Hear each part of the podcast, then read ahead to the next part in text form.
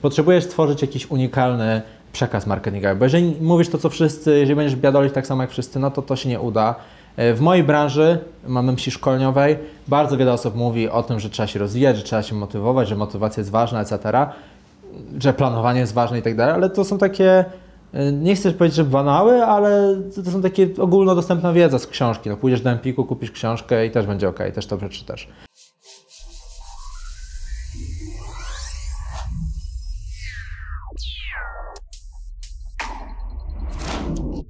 Mecenasem kanału jest Mennica Skarbowa SA, lider polskiego rynku złota oraz platforma do tokenizacji Mozaiko.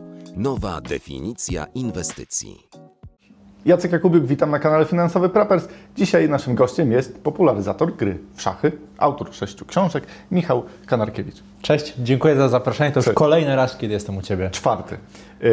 Dzisiaj y, wrócimy do Gambitu Królowej, bo ostatnio jak się spotkaliśmy, to też y, wspominaliśmy o Gambicie, Mhm. ale ym, chciałbym porozmawiać o tym przez pryzmat tego, co to zmieniło w branży. W ogóle No przez rok, nie? Przez rok. Jak takie y, wydarzenia, takie ym, W popkulturze, tak? w, po, w popkulturze to takie, takie wydarzenia, takie w, y, sytuacje zmieniają y, w ogóle perspektywę biznesu. No, Gambit Królowy miał bardzo duży i ma wciąż duży impact na, na szachy, bo przez ten rok no, mamy już wiele statystyk, tak? Bo jak rozmawialiśmy rok temu, to było takie na zasadzie jest boom, jest szał i wszyscy się tym jarali, tak? Wszyscy o tym gadali, ale jeszcze nie było danych, a teraz już mamy dane, które między innymi wykazały to chociażby, że na eBayu wzrosło o 250% liczba zapytań o, o szachy. Na Allegro wzrosła dwukrotnie rok do roku sp- sprzedaż e, z szachów. E, To są niesamowite liczby. Siedmiokrotnie wzrosła liczba graczy na popularnej platformie chess.com.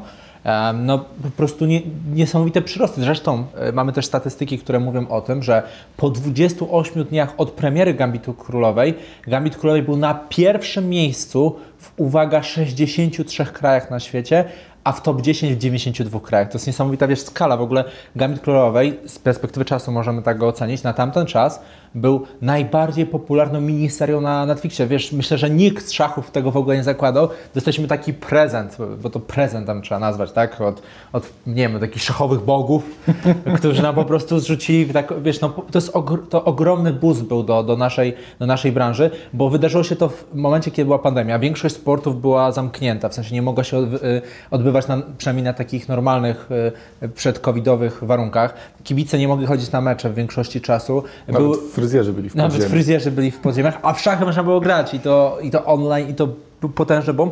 I to sprawiło z perspektywy czasu chociażby to, że my e, w porównaniu do tego, co było przed pandemią, to dziś jesteśmy w dużo lepszej kondycji sza- sza- szachy, w dużo lepszej kondycji niż, niż byliśmy przed pandemią. I to się objawia w kilku obszarach, chociażby to, że mamy większą liczbę graczy online. Druga rzecz, że w ogóle szachy online stały się popularne, bo może się to wydawać dziwne, ale przed pandemią nie były tak popularne jak teraz. E, Powstała seria turniejów, zresztą ja nawet prowadziłem taki turniej Jan Krzysztof Duda e, Chess Cup i JKD Chess Cup i e, od nazwiska naszego najlepszego szachisty w historii, zdobywcy Pucharu Świata. No, te, tych imprez nie było wcześniej. One się pojawiły w momencie właśnie, kiedy Gambit Królowej plus oczywiście też sukcesy Janka e, i te dwa e, X-faktory się złączyły. No i nagle powstała wielka siła, która zboostowała całą naszą branżę. Impact, jeżeli chodzi o moją, o moją działalność, jest duży, bo chociażby to, że ekspozycja medialna znacząco wzrosła. I to nie chodzi tylko o mnie, ale też chodzi po prostu o innych specjalistów z branży szachowej, że generalnie szachiści pojawi, pojawi, zaczęli się pojawiać coraz częściej w mediach. Zresztą nawet e, wiesz, e, liczba wywiadów, które udzieliła e, Beth Harmon, czyli, e, czyli aktorka, która się nazywa Anna Taylor-Joy, no była niesa, niesłychana. Tak? Kasparow był non-stop w telewizjach pokazywany, czy Judith Polgar, najlepsza szachistka wszechczasów. No bo komentowano ten serial na, naprawdę wzdłuż i wszerz na, na, na, całym świecie. I em, impact jest ogromny. No i się cieszymy, bo to też pokazuje, że z jednej strony wydarzenie po, w popkulturze, takie jak serial na Netflixie, może całkowicie y, wpłynąć na rozwój, na rozwój sz- szachów, y, na rozwój dyscypliny, a z drugiej strony też ten sukces sportowy, y, i to jest taki kolejny trigger, no bo w tym przypadku sukcesy Jana Krzysztofa Dudy sprawił, że w Polsce szachy uzyskały popularność i od, od razu mi się przypomina e, tak, żeby znaleźć jakieś też porównanie do innej dyscypliny, akurat tutaj użyję sportu, ale e, na przykład tenis jest bardzo popularną, prawda, dyscypliną, ale zobacz jaka jest sytuacja.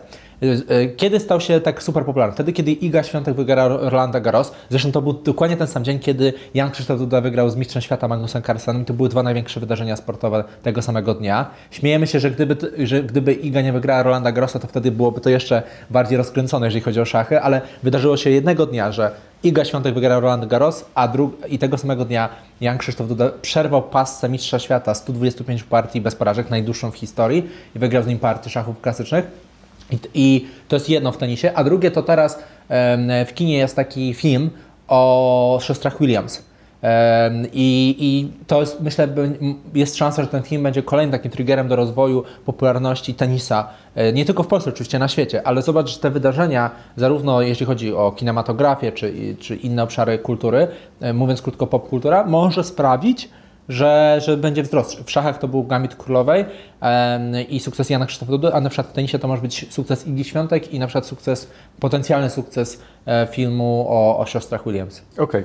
Em, Mnie tak średnio interesuje sport, średnio mnie interesuje kino, bo jakby jesteśmy na kanale Finansowy Preppers, więc jakby spróbujmy to przełożyć na kasę, bo jakby okej, w świecie się dzieją takie sytuacje, które można wykorzystać, bo akurat branża przeżywa mm, boom. Na przykład mennica skarbowa e, miała boom sprzedaży, bo był COVID, był kryzys, było jakieś zagrożenie, duża inflacja. Bardzo wiele czynników też na to wpłynęło i też branża jakby mocno rozkwitła. Ale czy da się e, jakby wykreować coś takiego, taki, takie wydarzenie. Jesteśmy w branży, y, nie wiem, produkujemy y, zapałki i chcemy, żeby y, ludzie zaczęli budować z tego wieże. Czy możemy nagrać jakiś filmik i on zostanie wiralem? Jest na to jakaś recepta, żeby, żeby przygotować sobie taki, e, taki konspekt, taką modę. Mhm. To znaczy tak, y, zacznę mo- może porządkuję to w kilku y, punktach. Pierwsza rzecz jest taka, że jeżeli chodzi o pieniądze, o których że to jest dla tego kanału, dla, tutaj, dla odbiorców naszych jest bardzo ważne pieniądze, no to podkreślam to i to jest ważne, że, e, że w szachach dużo większe pieniądze się pojawiły, to, to jest jedna rzecz. Druga rzecz, y, i żeby to zobrazować, może to podam konkretną e, e, kwotę, tak, że e, na przykład w Mistrzostwach Polski e, w szachach nagroda wzrosła od 20 do 50 tysięcy złotych za pierwsze miejsce. Oczywiście wciąż to jest nieporównywalne do zarobków piłkarzy, ale wzrost jest istotny. E, Druga rzecz e, to dotyczy, e, powiedziałeś o tych zapałkach, tak? Czy, czy da się wykrywać modę na zapałki? Tego nie jestem w stanie Ci odpowiedzieć na to pytanie, bo nie interesuję się jakoś specjalnie zapałkami, ale wyobrażam sobie taką sytuację, że jeżeli byłby twórca, któremu, e, czy e, nie wiem, jakiś dystrybutor zapałek, któremu by bardzo zależało na wykrawaniu mody na zapałki, to pewnie tworzenie kontentu e, na TikToka, który w tej chwili ma największy potencjał wiralowy ze wszystkich tych popularnych so- social media, to, to, to tworzenie tam to jakichś wiralowych TikToków to, to, to ma sens. Natomiast y, wydaje mi się, że już tak wchodząc troszeczkę na te, te teorie finansowe, o których wspomniałeś, to widać, że w branży finansowej też to się dzieje. Przykładem są banki, które bardzo często wchodzą we współpracę z influencerami, którzy to mają nawet nie tyle. Jedna rzecz to jest wiarygodność, a drugie to nadawać pewien charakter, pewien klimat, prawda, e, marce i e, można zauważyć, że mm, nawet nie tyle chodzi właśnie o bezpośredni impact sprzedażowy, co bardziej o wykrywanie pewnego, pewnego wizerunku, pewnej mody, pewnej skojarzeń. I często, nie wiem czy zauważycie, ale ja tak mam takie obserwacje, e, oczywiście na bazie moich doświadczeń, że coraz częściej banki sięgają po takich e, młodych influencerów, co jest zaskakujące, bo teoretycznie bank jest konserwatywny, kojarzący się z bezpieczeństwem, a jednak idą w kierunku, jednak idą w kierunku e, młodych influencerów. Akurat y, przypomina mi się spotkanie liderów. To jest takie spotkanie, gdzie się spotykają prezesi firm ubezpieczeniowych, y, banków, y, firm windykacyjnych, plus jeszcze politycy. Kiedyś się znalazłem na takim spotkaniu i tam był, była debata o tym, czy, czy wykład, jak zrobić, żeby ten bank był bardziej sexy.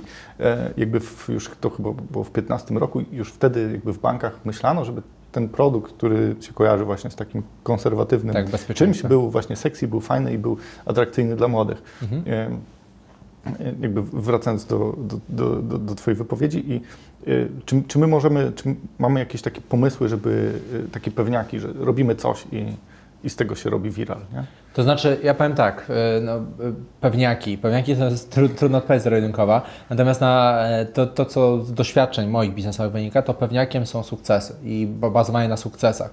E, I to nie muszą być sukcesy sportowe, mogą to być, może też nie mówmy o inflacji w tej chwili, bo, bo to zostawmy ten temat, ale, e, ale sukcesy finansowe, tak, osiąganie dużych sukcesów, to w ogóle wokół sukcesu się buduje najlepsze, najlepsze efekty, tak, to w ogóle to jest taka uniwersalna dosyć prawda. E, druga rzecz to jest taka, że być może, jeżeli to rzeczywiście jest możliwe, to właśnie popkultura moim zdaniem tutaj, chociażby filmy. Jeżeli by powstał na przykład film, który by opowiadał historię powstania czy Mennicy, czy Twojego kanału e, i by był wyemitowany w kinie, to myślę, że byłaby nie ma szansy, żeby wzrosły przychody w Twojej czy, czy w Mennicy no właśnie, po prostu przychody, no bo po prostu to generuje pewien, pewien trend, tak? I um, ja wiem, że generalnie nasi słuchacze, tak, nasi widzowie chcieliby taki bardzo prosty odpowiedź na pytanie, jak zrobić sukces. Tak, nie, jak to zaimplementować. Nie, jak tak to jak zaimplementować? mówiliśmy w poprzednim tak, odcinku, tak, bo, bo, na przykład nie takie proste. Hollywood był fajną taką dźwignią, która wypromowała diamenty jako taki prezent zaręczynowy, jakby mhm. mocno podkręciła temat. Papierosy to był też chyba taki taki element, który też Hollywood czasu. W, w, wykreował, że trzeba palić, że wszyscy intelektualiści to robią i tak dalej. A że to jest kinematografia, w sensie e, wchodzi tak, w popkulturę. Tak, i właśnie, właśnie idąc to w stronę popkultury, bo teraz jakby doszliśmy do wniosku podczas tej rozmowy, że te właśnie e, TikTok czy inne powiedzmy social media e, powodują to, że możemy gdzieś jakby mm, wejść w ten trend, prawda? Tak, znaczy no generalnie trendy kreują naszą rzeczywistość i trendy, no chociażby, że tak się odwołując do jakichś takich y, przykładów, które myślę, że większość z nas tutaj zna, to chociażby lody ekipy, tak? E, zbustowany totalny, tak, no wielki sukces tych lodów ekipy. Już pomijam to, czy komuś smakują, czy nie, ale po prostu wielki sukces marketingowy. E, w ogóle z tej, znaczy jak dla mnie, z tej kampanii płynie jeden wniosek już pomijając to, czy są dobre lody, czy nie, czy za drogie, czy nie, czy, czy jakby zostawiając te wszystkie wątki, ale że reguła niedostępności jest najlepszą dźwignią sprzedaży. Że tam po prostu reguła niedostępności została zastosowana w perfekcyjny sposób, to znaczy limitowanie tej, tej, tej liczby lodów i jeszcze sprawianie, żeby dzieciaki walczyły o te lody w tych sklepach i powstawały wiralowe TikToki o tym. Ja, ja, ja to widziałem na moim TikToku, bo mam konto na TikToku. To widziałem te TikToki, jak dzieciaki walczyły o lody, to sprawiało, że jeszcze jest większe pożądanie. To jest jak z tym jabłkiem Adama. Jeżeli jest, masz mniejszą dostępność czegoś, no to po prostu bardziej tego pożądasz. I reguła niedostępności. Jeżeli możecie to w swoim biznesie zastosować, reguła niedostępności, to jest super. I teraz podam przykład, jaki może być tego, bo też nie chcę być tutaj gołosłownym. Jeżeli ktoś z Was świadczy usługi, jakieś e, konsultacyjne na przykład, no to można bardzo limitować swój czas dostępności dla klientów, tak? Czyli powiedzmy nie, mieć, nie być takim otwartym sklepem 24 na 7, tylko po prostu być otwartym w konkretnych godzinach. Trochę tak jak najlepsi lekarze specjaliści. Nie wiem, czy zauważycie, ale oni nie pracują 24 na 7, tylko pracują tam powiedzmy wieczorkami, sobie pójdą tam do 17-21, tak, na 4 godzinki dziennie czy coś a klienci walczą, wiesz, przez 2-3 miesiące i później, jest, i później jak idzie poczta pantoflowa? Ty, słuchaj, do niego to musisz zapisać 3 miesiące wcześniej, bo jak nie, to nie ma terminów, nie? A jak jest ktoś 24 na 7, to myślisz, a to się zapisze dzień wcześniej i jeszcze nie przyjdę, bo i tak, i tak on będzie miał terminy, nie? Więc to, taka reguła niedostępności to już jest konkretny, myślę, e, tip, jak można to biznesowo wykorzystać i w kontekście lodów ekipy to, to mi bardzo zapadło w pamięć. Tak, Myślę, że oni jak mówimy o lodach ekipy, nie, nie Pozdrowię Rafała Zaorskiego, bo on bardzo mocno jakby wyniki ekipy hejtował, chciał zrobić na to shorta e, i e, notowania BBA mocno spadły, ale to już jakby... Pozdrawiam Rafał, ciepło. E, wracając do tematu, przepraszam. Tak, osobiste wstawki. Tak. osobiste wstawki. Nie, spoko. To uatrakcyjnia nasz format. Natomiast y, myślę, że od, z lodów ekipy z tego case'u, tak, bardziej, bardziej marketingowego case'u możemy się wiele nauczyć. I to też pokazuje, że to wykorzystanie tej mocy influencerów. I teraz Okej, okay, ty mówisz o Hollywood, to, to trochę się może wydawać... Tacy od, od, starzy influencerzy trochę, nie? Tak, influencer, jedno to jest staż, ale drugie to może być odległe ze względów finansowych, że jednak mało osiągalne dla większości ludzi. No, no i nie wiem, ile znasz marek w Polsce, które są w stanie, polskich marek, które są w stanie wyłożyć takie kasy, żeby to zrobić w Hollywood. No ja znam niewiele, szczerze mówiąc.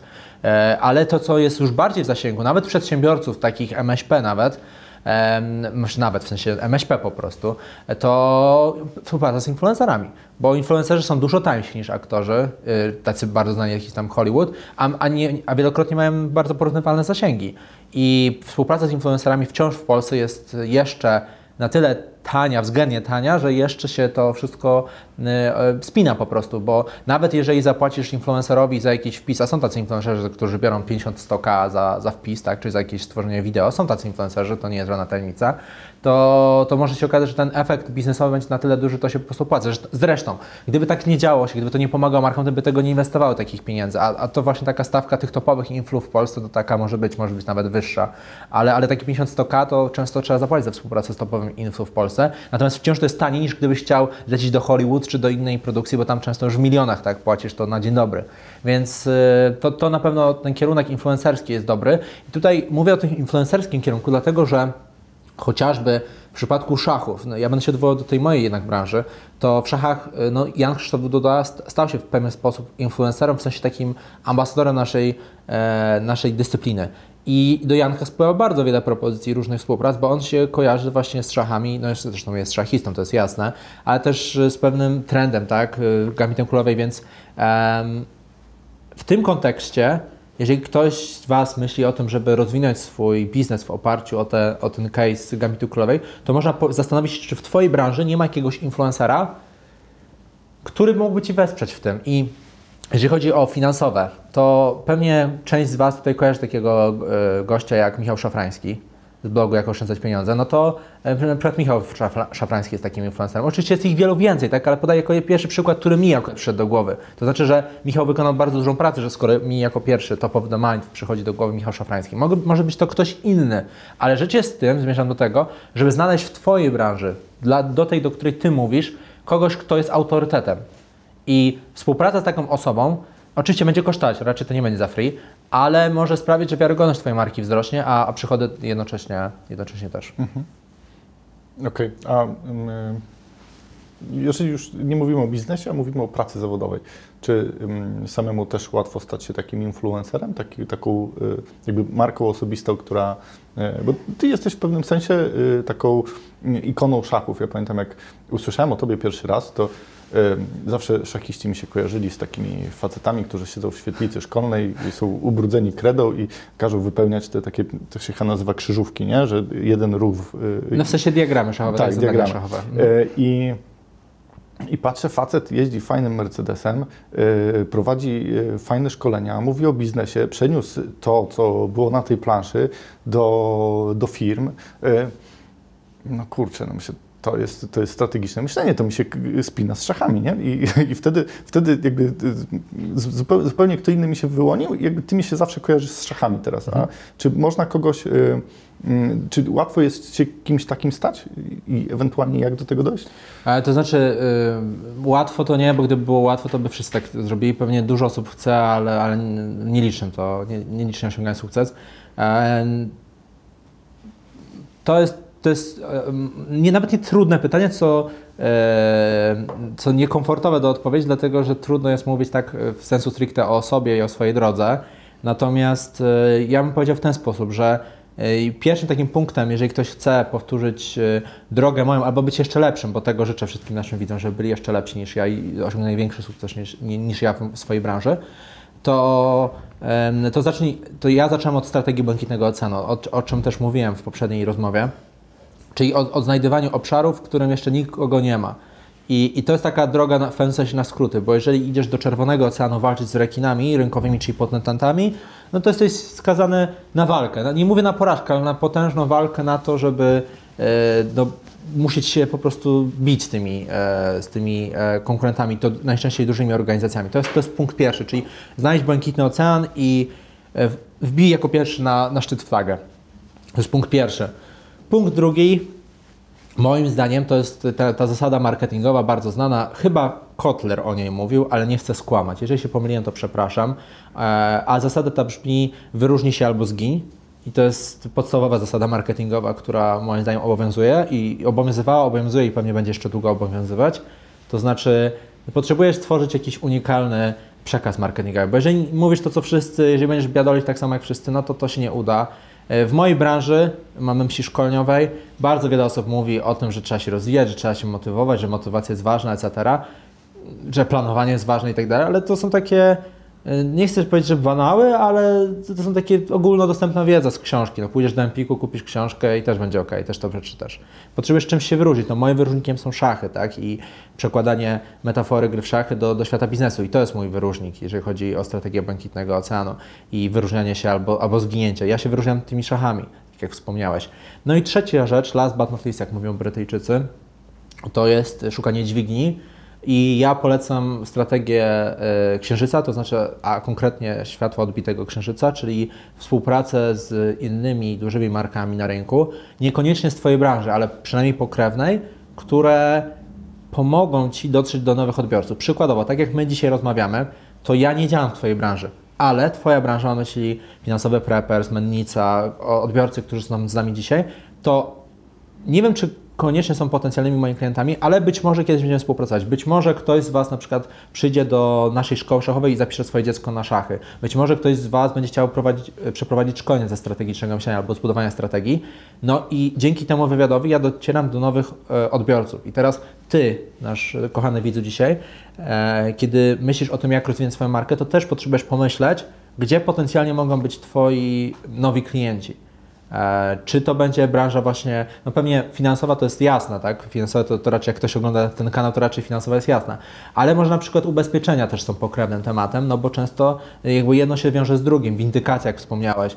E, szukanie właśnie obszarów, które są w pobliżu, nie wprost, bo jeżeli będziesz szukać tak wprost, to pamiętajcie o tym, że wszyscy myślą w ten sposób. To znaczy, na przykład, y, jak ja tworzę, mam też swój kanał na YouTube, gdybym ja myślał w ten sposób taki standardowy, to tworząc kanał o szachach, to ja bym chciał współpracować tylko z szachistami. Co nie? To jakby taki standardowy sposób myślenia.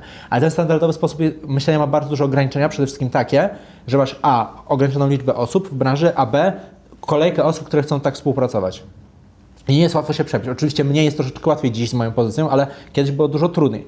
Natomiast ja myślałem zawsze inaczej, czyli kto jest, yy, kto jest gdzieś obok, taki klient nie wprost, taki klient, yy, taki nie klient, to jest tak zwany nie klient, definicja nie klienta, ale osoba, która może być w przyszłości naszym klientem. I na przykład jak, yy, jak robiłem pierwsze materiały w, w sieci, a to było o szachach z sensu stricte, to ja nie współpracowałem z szachistami ja współpracowałem z topowymi e, influencerami z branży parentingu. Dlaczego? Bo rodzice czytają e, topowych blogerów z parentingu, a nie e, trenerów szachowych. W większości czasu oczywiście, mówię o takim pewnym uogólnieniu. Więc y, to jest, to, jest, to jest coś takiego, czyli myśleć o tym, gdzie jest Twój potencjalny klient, ale nie wprost w Twojej branży, tylko do jakich nowych branż potrzebujesz dotrzeć. Jasne, że w Twojej branży też potrzebujesz się wybić, to jest jasne. I to jest takie, powiedzmy, obvious, to każdy wie, ale taki unikalny, y, unikalny koncept to jest właśnie szukanie swojego klienta poza branżą, w której działasz. Okej. Okay. Ja w pewnym momencie zacząłem dostawać dużo zapytań o współpracę z, z kanałem i jakby też zobaczyłem, że ten jakby dużo takich firm krzak do mnie pisało, które chciały gdzieś tam pozyskać środki i jakby nie wiadomo, jakby się to skończyło. I widzę, że jakby to, co ja robię, też y, jakby daje, znaczy y, nakłada na mnie pewną odpowiedzialność, to jest jedna rzecz, a druga y, generuje pewne zagrożenia. I tak jak mówisz, korzystamy ze światła odbitego influencerów, że pozycjonujemy się jako właśnie takiego ambasadora marki, jako taką ikonę tego, co robimy, szukamy swojej niszy, błękitny ocean, tak, to wszystko jest super, super, super fajne kwestie, tylko to też niesie za sobą ryzyko. E, I jeżeli chcemy pójść tą drogą, e, to czego powinniśmy unikać? Co może nam zagrażać? No przede wszystkim dopasowanie influencera. Myślę, że to jest pierwszy punkt taki, żeby dopasować influencera. No, były te słynne e, dramy, tak, chociażby z tym influencerem, który się nazywa Lord Crushfield, jeżeli nie przekręciłem, tak, to przecież kiedyś była taka słynna kampania, w której wziął dosyć istotną kwotę, a, a jakby ta kampania no, mia, mia, mia, zebrała tak naprawdę tonę hejtu i, i to tutaj to, to jest kwestia, na, na pewno taka pierwsza, czyli dobranie odpowiedniego influencera do naszej kampanii i sprawdzenie, czy aby na pewno e, ten influencer pasuje do naszej grupy odbiorców. Bo, bo taką wtopę łatwo dosyć względnie zrobić, w szczególności jeżeli nie zrobimy dobrego researchu. Czyli ja taką pierwszą radę e, to ujął w ten sposób, że jedna rzecz to dobrze dopasowanie influencera, bo to jest zagrożenie potencjalne, jeżeli źle dobierzesz, ale to możesz wykluczyć poprzez dobry research i sprawdzenie przeszłych współprac tego influencera. Więc to jest pierwsza rzecz. Druga rzecz, jeżeli chodzi o współpracę z influencerami, to uważam, że bardzo dokładne sprecyzowanie e, zakresu współpracy. To znaczy, Ja jestem wielkim zwolennikiem wpisywania wszystkiego w umowę, nawet jakiegoś nagrania krótkiego wideo, bo czym lepiej to doprecyzujesz, tym łatwiej to jest rozliczyć. Więc to, to jest taka rada, która może jest obvious, tak? Każdy myśli sobie, ok, to jest obvious, są tam Pitoli, Kanarkiewicz, ale uwierzcie mi na słowo, naprawdę wiele osób o tym zapomina, żeby wpisać w umowę, że tam influencer ma nagrać 60-sekundową zapowiedź do, do odcinka, czy, czy, czy pojawić się na jakiejś ściance wydarzenia, czy tak dalej, a później ten influencer powie, a tego nie ma w umowie. I no i będziesz po prostu mieć ping-ponga, no ale w zasadzie w praktyce będzie miał, influencer będzie miał rację, bo nie będzie tego w umowie, a ty powiesz, no ale przecież ja ci płacę i, i fajnie by było, no ale on powie, no ale fajnie by było, gdybyś to napisał w umowie. I masz po prostu niepotrzebną, e, niepotrzebną dramę, e, którą można było zarządzić wcześniej. Ja zachęcam do tego, żeby to wszystko wpisywać w umowę, to jest, to jest druga rzecz. E, trzecia rzecz e, to jest związana z tym, by, jeżeli to jest możliwe oczywiście, to współpracować ze, z poszczególnymi influencerami na stałe, to znaczy na pewno e, widać taki wyraźny trend, że stałe współprace dają efekty, nie takie pojedyncze strzały. Oczywiście pojedyncze strzały czasami też są efektywne, jakieś ktoś jest super popularny, ja na przykład był taki pik tak, swojej rozpoznawalności, miał nawet Jaś Kapela, to wiesz, to, to niektóre marki nawet pewnie rozważały współpracę z Jasiem Kapelą, ale jakby no, umówmy się, no, wiemy, jak to się, wiemy, jak to się skończyło w słynnym programie u Krzysztofa Stanowskiego, natomiast e, to tutaj na pewno warto, warto to dobrze ubrać i ja zachęcam do tego, żeby współpracować na stałe, bo taka współpraca też mm, ciągnie są wiele korzyści, chociażby to, że jeżeli ten influencer rzeczywiście jest odpowiednio dobrany, to zaczyna się utożsamiać z pewną i kojarzyć z pewną marką i to będzie na stałe. E, zresztą to widać w, w szczególności w korporacjach, że tak stawiają na taką ciągłość tych współprac. Dopóki nie ma jakiejś wielkiej dramy czy kryzysu, no to to się najczęściej utrzymuje. E, czwarta rzecz z pięciu, bo jeszcze dwie są do, do powiedzenia. Czwarta rzecz jest taka, że jeżeli chodzi o tą współpracę z influencerami, to z mojej perspektywy też istotna jest e, taka transparentność z dwóch stron. To znaczy, ja mówiłem o, o, o wpisywaniu w umowę, ale też transparentność pod tytułem e, umówienie się z influencerem, że, że nas informuje na bieżąco o poszczególnych wyzwaniach, jeżeli są jakieś wyzwania w realizacji, bo nie chcę generalizować, ale w dużym uproszczeniu, w szczególności młoda generacja influencerów, to nie zawsze są bardzo poważni ludzie. To różnie mają poukładane. I jakby tutaj trzeba wziąć pewną poprawkę i, i być, starać się być transparentny. Ja nie mówię, że wszyscy, tak, ale ja znam trochę tych influ różnych, w szczególności nastoletnich.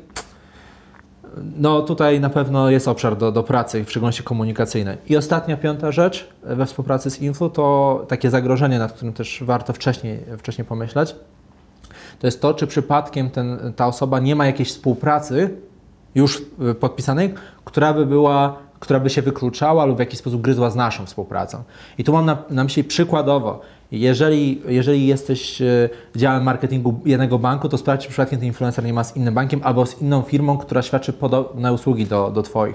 I tak dalej, i tak dalej, bo to, bo to też jest często takim wyzwaniem. I najczęściej w dużych organizacjach za to odpowiedzialny jest dział PR, który jest, wiesz, bardzo do tego dobrze przygotowany, mają masę doświadczenia, oni to wszystko zweryfikują. Ale ty jako przedsiębiorca, podejrzewam, że nie masz 10 ludzi w dziale PR, jeżeli w ogóle masz jedną osobę w dziale PR, to już jest fajnie i to jest moment, w którym trzeba po prostu zrobić research. I ja polecam, to jest odpłatne, ale moim zdaniem to jest dobre i, i, warto to zrobić, to zlecić taki audyt PR-owy do, do agencji lub do jakiegoś freelancera dobrego PR-owego, który jednorazowo taką usługę, w, jeżeli już chcesz się na kogoś zdecydować, to poproś taki audyt, to nie będzie kosztować milionów monet, a jednorazowa taka usługa może Ci uratować tyłek na, na bardzo długie lata.